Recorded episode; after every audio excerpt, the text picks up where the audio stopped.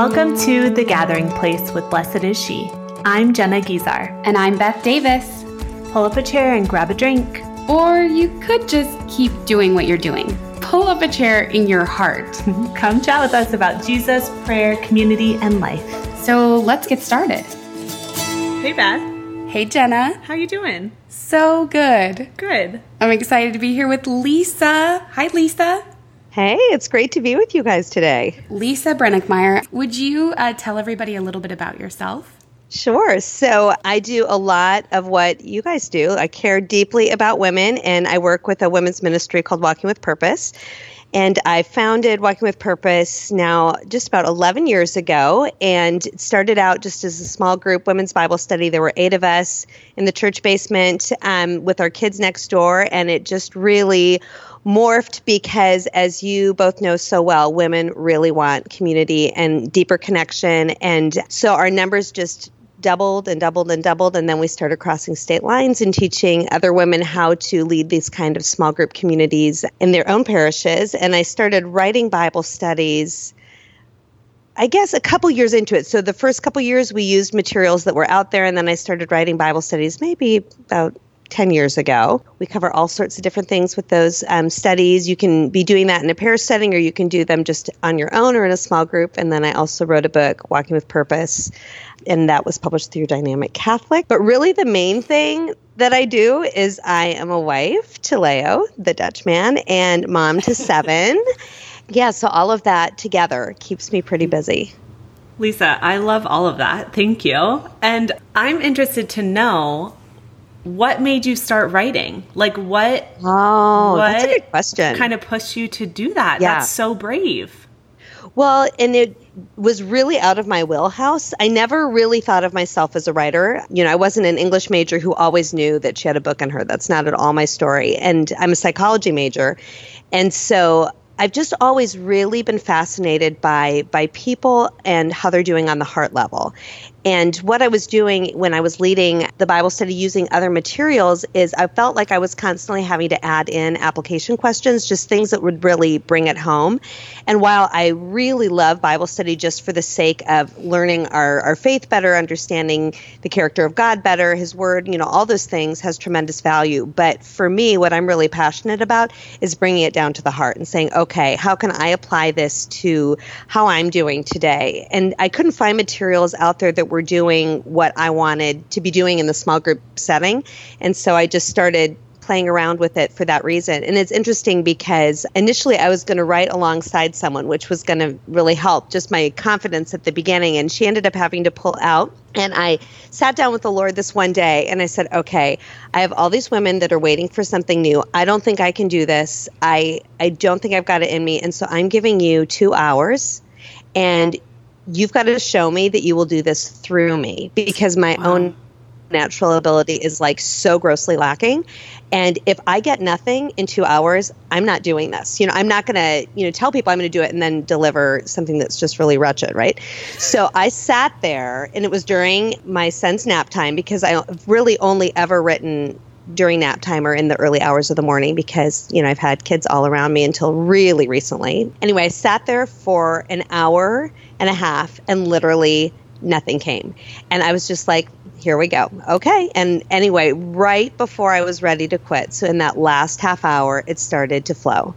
And I started to write, and I got just enough down to see, okay, I think that if God does this through me, then I can commit to, you know, doing this year. And every year has just been like that. So for those first, you know, 7 years, I wrote a Bible study every year, basically during my kids' nap time. And I would start it, you know, when the school year started and my older ones were in school. And I just protected those hours like a crazy woman, you know, did not check email, did not do laundry, did not get on my phone, and just forced myself to write whether I felt like it or not. And God was faithful. And every year by the time, you know, we needed to start again that next fall, I had a new course for the women in Walking with Purpose. So it was a huge faith builder to me, and always scary, because I'd always have that underlying fear of, you know, what if it just doesn't come? But after a few years of seeing His faithfulness, I'm like, okay, I think, you know, you're going to do it, but it will always be you. It will not be me. And that's steadily been the case. That's incredible. I'm personally very grateful that you said that it's always scary, that even after the Lord comes through, you're still putting yourself out there. You're still having to trust him and to trust yourself and your voice.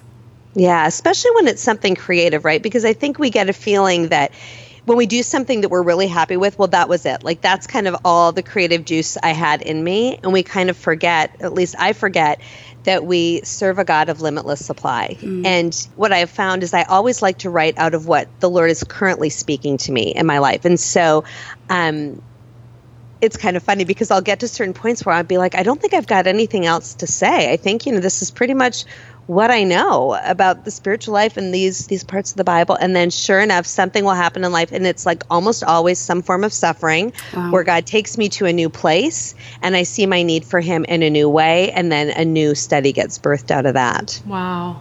I love what you said about him being limitless. Erica Ty is our designer for Blessed is She. And so she designs our covers, and it's beautiful what she's able to create with the help of the Holy Spirit.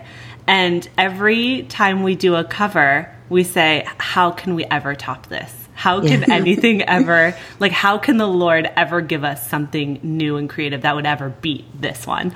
And every year he does. Every year he comes through. I mean, your openness to the Holy Spirit, her openness to the Holy Spirit, that's the only way that it keeps happening. So it's beautiful. I'm just crazy about her Mary bathing suit. I know. It's beautiful. Can I just do a little call out on that? And that I'm waiting for the wrapping paper of her pattern. I'm crazy about it. She's amazing. Too. She's so gifted. You know, Lisa, I want to go back to something that you said when you first sat down to write and you gave the Lord that timeline. Timelines haven't worked for me with the Lord in prayer up until now, but I'm very inspired by your story. Yeah, I don't know. It's kind of risky. I don't know that I'm really saying, you know. But I think for me, it was really a part of the discernment process because I just thought, I think we see a lot of needs, right? We see a lot of needs in the church, and we want to do something about them if we're kind of yes people, right? But not everything has our name on it. You know, we can be really passionate about things that go beyond what God is actually calling us to do. And so I really wanted to discern that more than wanting to hold him to my timetable, because I think sometimes that's what it is. We're like, I want this and I want this now. So like, hop to it, Lord, you know? Mm-hmm. And that really wasn't the spirit. It was more, if I'm off on this, please let me know. And this is, I think, the best way to do it is I'll dive in a little bit here and see where it goes. Yeah. So that's what I want to ask you about is, how did you even come to that place in your prayer life, in your relationship with the Lord, that you knew how to discern that and you trusted God to answer and to help you discern? What was your prayer life like then? What is it like now? What's your daily practice of prayer? Ooh, that's a fun question. My practice of prayer really has not altered a ton since I first really got serious about it, which was during college. And during my senior year of college, I decided I was going to commit to a daily time with the Lord. You know, I was probably giving it a half hour a day where I would have a structured period of time where I spend it in prayer, and then I would get into scripture and do some kind of a Bible study with the rest of my time. And I'm a real list maker, and here's where I'm weak. I'm weak at listening. I know that, and I'm working on that. So that has been a change in recent years of trying to just sit quietly in God's presence. But what I find is that there are all sorts of things that I care deeply about that I want to be bringing to the Lord. And so I got married right out of college, and that's when my whole list making really, you know, I can go back and find my prayer journals from all those years back, and I'll see, you know, I was praying specific prayers every day for me, for my husband, for my daughter, and then just for other needs that I saw in the world. And so I think that early on, I had that outward focus and an awareness just through having been raised and really taught about spiritual gifts and how none of us are passed over at baptism. Every single one of us is gifted in a certain way, and that we're gifted in a way not for ourselves, but it's to give back. It's always outward focused. And I never really not had that attitude towards it, and that impacted my prayer life a lot. And so as I would pray for those needs, I would always just be open to the fact that I might be part of the solution, or I might not. You know, it might be the part that I'm playing is just to pray. I'd been in prayer about outwardly focused things all that way back. But a big thing happened just in the discernment process for me, because I could see the needs, and what I could really see was women were going to Mass. They were, and this just, by way of background, I was living in Germany at the time. So after I graduated from college, I got married and we moved to Germany right away. And I would go to Mass and just see women who were dutifully showing up and attending, but you could just see that it was kind of blank, and as I got to know them, they just talked about the fact that they wanted to grow in a personal relationship with Christ and really didn't know how. And I found an older woman who started leading a Bible study for all of us that was great. I mean, I could just see they were coming alive, and it was so amazing. And I was so thrilled. And she did that with us for 6 weeks. And then she's like, okay, well, now I'm done. I'm like, well, everybody still needs it and everybody still wants it. She's like, I'm not the one to lead it. And I was so angry with her, because I'm like, you have nothing but time. I mean, this is like, I'm analyzing, well, I'm sure, like, oh my word, like, could I walk in her shoes? But I'm like, you have nothing but time. You have women who are hungry and who are open. It is so wrong of you not to step out and do it. And she just kept saying, nope, it's not me. It's not me. Wow. And so I just kept praying for God to raise someone up to lead the women in our group. And I was younger, most of them by, probably about 10 years. I went to a prayer meeting one night, and a woman came up to me and said, I have a word for you. And I didn't know who she was. And I thought this was the weirdest thing ever. And she's like, the thing you're praying for, it's you. You're the one supposed to step out and do it. And I was just like, what a freak. I mean, that's I did. I was like, what is she even talking about? But I had a couple other kind of weird things like that where I just felt like, maybe that's where God was leading me. And so I was really wrestling in my prayer with him, just telling him the millions of reasons why I should not be the one. And I asked him to lead me to something in scripture to, just so I could hear his voice, because I really think that's the best place to go if we want to hear his voice. And I opened up to a verse in 2 Timothy that says, don't let anyone look down on you because you are young, but set an example for the believers in terms of your life, your love, your faith, and your purity. Wow. So it was pretty straightforward. And then I was like, okay, that's pretty impressive that was what I was led to, but I need a little more convincing.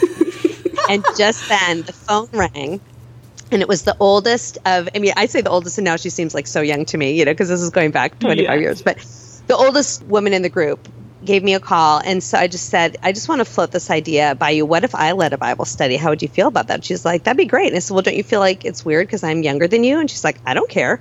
So that was the end of it. And so I just jumped in, and I've been leading women's Bible studies really ever since, just in different ways and in different capacities. That's amazing. So what do you think comes first? Do you think personal prayer life and reading the scripture comes before being in a small group and being in community with others? Or do you think community can be the catalyst into personal prayer life? I think it can go either way. I think that we can quickly substitute community for a personal prayer life, and that is at our own peril. And I do think that, there are a lot of small groups that'll get together and, you'll hear the phrase, they're doing life together, they're hanging together.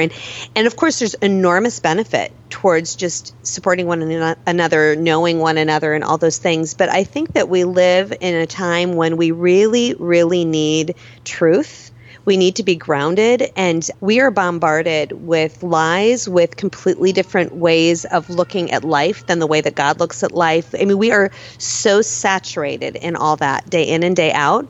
And if we don't have anything in our life where God is actually able to speak directly into us, his truth, then we're kind of sitting ducks for really being influenced instead of being influencers, and really riding the wave of our emotions all the time rather than being grounded in something that's beyond us. So I'm just always an advocate of, if there's community, have that be focused on something where, you're talking about all the other stuff as well, but it's coming out of a grounding in truth. So they go hand in hand.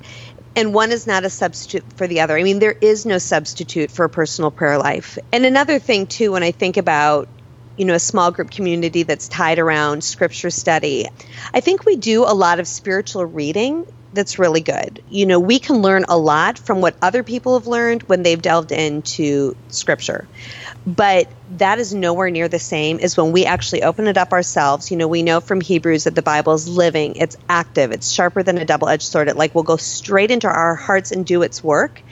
But I think it does its work most effectively when it's a direct, it's me with my nose in Scripture, not me hearing what you had to say about Scripture. And I think we get, I don't know, I think we get nervous. We don't know where to begin. And we just think, I'm going to open that. It's going to have nothing to say to me. And that's really why I've written Bible studies, because I think we need a guide. You know, I think especially at the beginning to know, how do I delve into all of this and have it be relevant to my life? And I think having, you know, good guided questions that are really focused on a woman's heart and application is a huge help in that way. Yeah. I think what I hear some women say is that they're intimidated by Scripture because it just feels flat. Yeah. So I'm interested in your love of Scripture, and I want to pass that on. And I know your whole life's mission really is to pass on a deep love of Scripture. And it can be such an intimate encounter with God. So I wonder, for a woman whose experience of Scripture is just kind of a stale, like, I've heard this, but it's not penetrating, what took you to that next level? What made praying with Scripture become an encounter rather than an obligation in your prayer life? Really, for me, so I'm a convert. I grew up an evangelical Protestant. And so when I converted, this is what I was looking for, is, you know, someone to guide me in that regard, so that it wouldn't be flat and so it would penetrate my heart. And I couldn't find anything that did that. So I did a lot of Beth Moore studies early on, because she is really gifted at really taking it to the heart level. I mean, I can't tell you how many times I would be upset about something. I'd get up in the middle of the night and just have no rest, and I'd open up a Bible study that I was working through, and there would be something that specifically applied to where I was at. Now, I don't know that that would have happened if I just opened up my Bible randomly. I mean, not that God can't do that, but for me, what was helpful is a woman was guiding me who has also gone through heartache. Her guidance for me was huge, and that's really the style in which I then started to write. And I think that it's good if we do a lot of things kind of simultaneously, okay? Because so none of these things are as powerful in isolation. So something I'm really passionate about is women really coming to know what is going on in their hearts. I think that we live in a time where we do a lot of numbing out. We do a lot of brushing our hearts to the side because we got to just get on with life. And even when we come from a strong spiritual perspective, a lot of, okay, what does God ask of me? What does it mean to be a holy woman? All right, I'll do it. And, you know, I'll slog it through. And how I'm feeling, well, that's so irrelevant. I'm being holy. I'm pursuing God, you know. And I really believe God cares deeply about our hearts, that we flourish, that we live out of our true identity as beloved, delighted in daughters of God. But unless we do the work of really knowing where our wounds are in our hearts, then we don't always make that connection to the comfort that Scripture will give us in that very area, because we're not even honing in on what that would be. So something, I don't know if this is going to work for me to try and explain this over a podcast, but I'm really passionate about women recognizing the lies that have really wreaked havoc in their life, that, you know, the messages that play in their minds. I'm all alone. Nobody understands me. Things will never change. You know, whatever it would be, there's a wide variety of what they are. I wrote something where I just kind of grouped it into common areas where we really struggle, with worry over our kids, or we struggle in our marriage, or we struggle with a fear for the future, or a sense of hopelessness. And then I pulled out scriptures that specifically were God's promises and God's response to those things. And so I call them the I declares. I wrote them at a time that I had really had a huge come to Jesus moment, where I realized that I had been not only kicking my heart to the side, but hiding my heart from my husband in a really significant way. Early on in our marriage, I had been really struggling and had shared my heart with him, and his response had not been perfect. Whatever, he was 25 years old doing the best he could do, but like I wanted him to sweep in and be the hero and fix everything.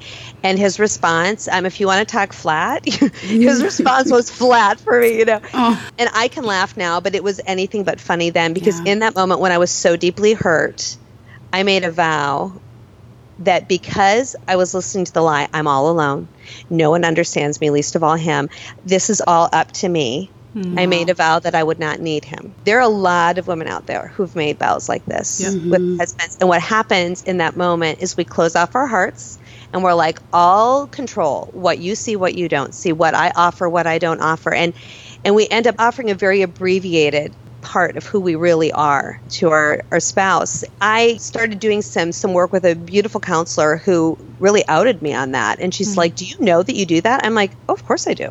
Mm-hmm. She's like, well, do people around you know when you're doing that, when you're self-protecting and only giving kind of this abbreviated version? I'm like, well, of course not, because I'm actually good at it. Like, I've got a lot of practice. And she's like, well, that's pretty major because you can't self-protect and love at the same time. And I was train wrecked by that. Wow. Because I have really endeavored to be a good wife my whole marriage. But I realized a lot of that was like obedience to the right things to do. But of course, what my husband wanted more than anything was my heart, was my authentic self, you know? And so when I started realizing, oh my gosh, my whole way of communicating is so off the charts guarded. So this one day, he was coming home from a business trip, the very day that she had said this to me, and I'm like, he's going to come home, he's going to ask me what's wrong. What I want to do is say, oh, I'm just kind of funky because the kids were crabby all day and I didn't sleep well last night, whatever. And I realized, no, I'm actually going to have to tell him the truth. And I was so off the charts, terrified of what that would look like. I was so afraid of being out of control of what I was going to say. And I was just like panicky all day long. And I realized I am believing lies right now, that I'm alone, that I won't be understood, that nothing's ever going to change. And I decided to start declaring truth, okay? Truth as I know it from Scripture. And this comes after years of memorizing Scripture, at times when it just seemed flat, pointless, whatever. But that's been another one of my disciplines. And I was in my car, and I just started declaring truth over and over and over and over again. And people who drove by me, no doubt, thought, what a complete nutcase. So all these truths come straight out of Scripture, okay? So I declare God's arm is not too short to save us. Mm. He can reach into my heart and into my husband's heart and draw the two of us together. That's Isaiah 59:1. I declare that if God is for us, who can be against us? Romans 8:31. I declare that I can hold firmly to hope because you, God, are the one who promised and you are faithful. Hebrews 10:23. I declare that when we lack love, you can give us divine love for each other. Romans 5:5. I declare that what God has joined together, no one should separate. Mark 10:9.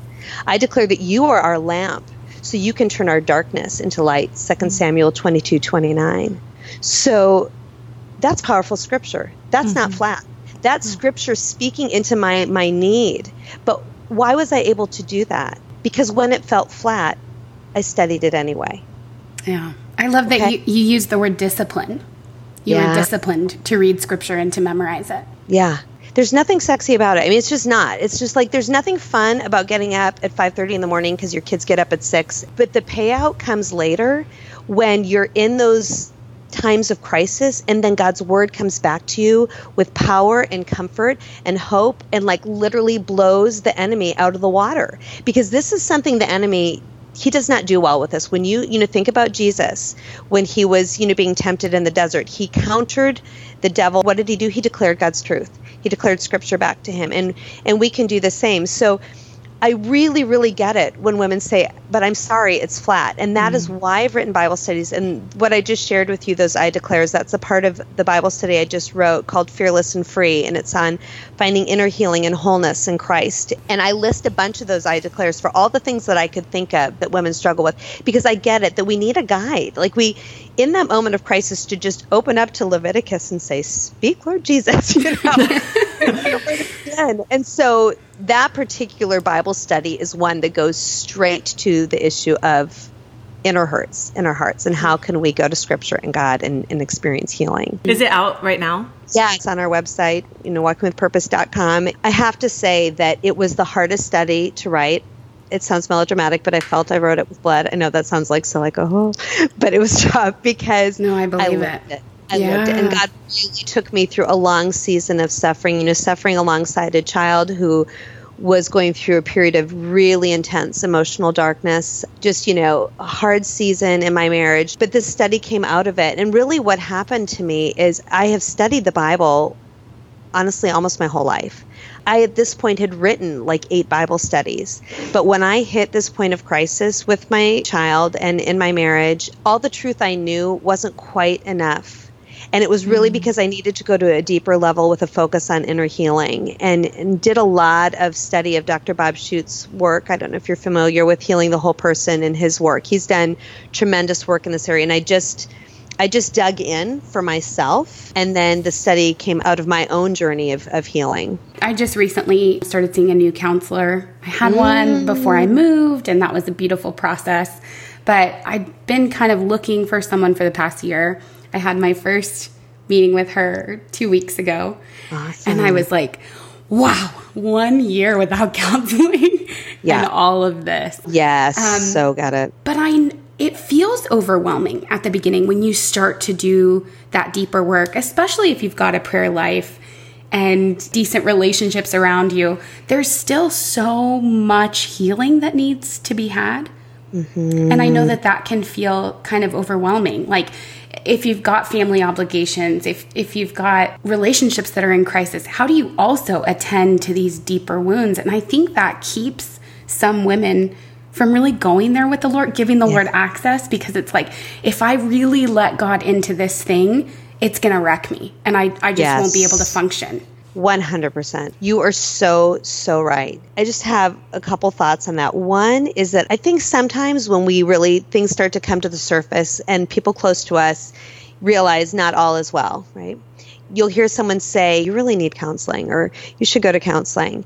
And my son said something that he heard this summer that I think is so good. And he said, someone said to me, you deserve to go to counseling. And he said, and that changed everything for me. Wow. And I'm like, oh yeah, that is the deal, because we as women, and I would say as men too, because I heard this from my son, but we put ourselves last in that regard and think it's so holy and so selfless, but it isn't if it's impeding how well we love. Mm.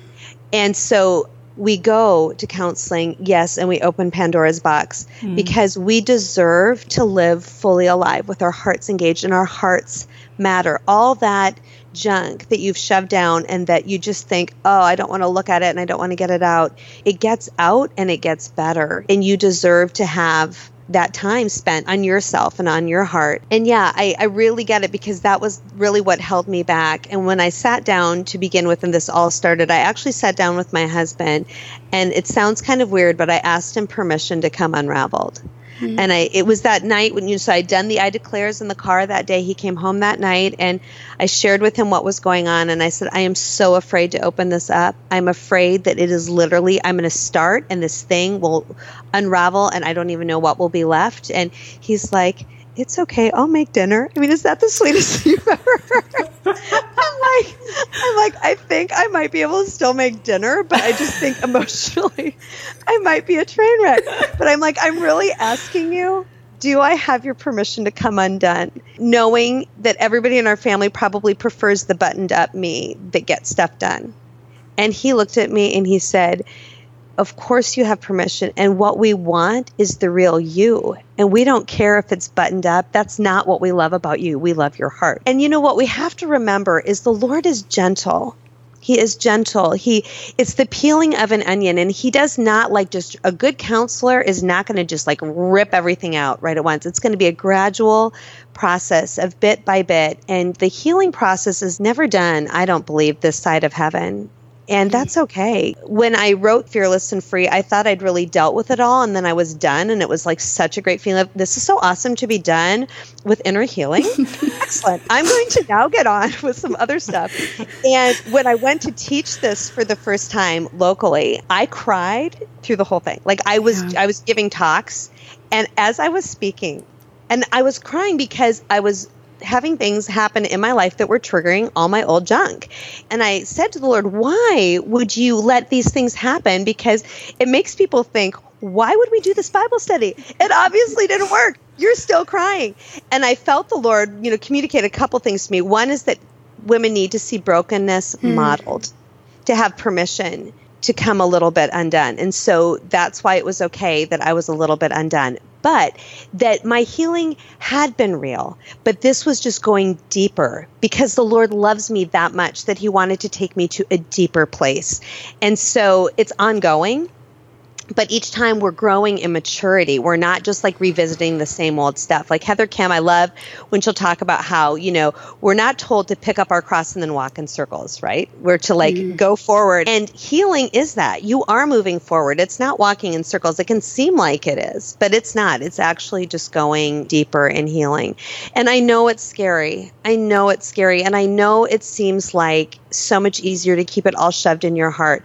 But actually it takes a tremendous amount of energy and effort to put forward a fake fine all the live long day. Totally. That takes energy too. And so don't wait till it just bursts out, because then that's really messy and ugly. Yeah. Better to like do it in a controlled way with a counselor bit by bit who can really artfully help you peel the onion nice and slow. Well, I'm so glad we had this conversation. It was personally very freeing for me. So thank you, Lisa. Thank you for your heart.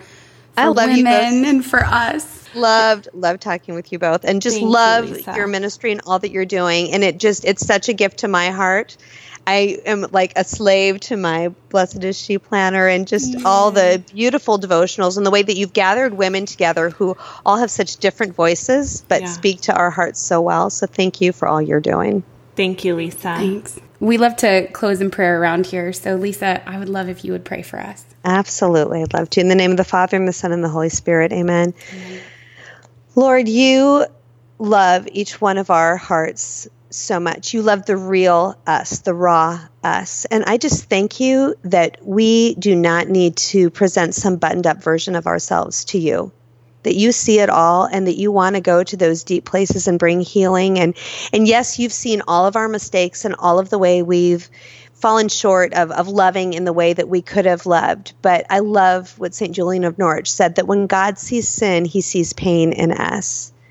And so I just thank you that that's your stance towards us, that you want to relieve the pain, you want to bring healing, you want to ever draw closer to the real us. So I pray that we would just have a little bit more courage than fear and move forward towards you, towards healing, towards your voice that comes so clearly through your word. And I pray that we would be set free to live lives, brave, wild, courageous lives that can step out into our aching and hurting world and really bring change to others. Thank you for each one of these women listening. I pray that you would take each one of them to a new place, to a deeper place with you. In the name of the Father, and the Son, and the Holy Spirit. Amen. Thank you so much, Lisa. Thanks, Lisa. You're welcome. We'll chat with you soon. Thanks so much for gathering with us here on the Blessed is She podcast. Send over all your questions using the Anchor app. We'd love to hear from you. Connect with us at blessedishe.net/community and join us on all your favorite social media platforms. Facebook, Instagram, Twitter. I love Twitter. Until next time.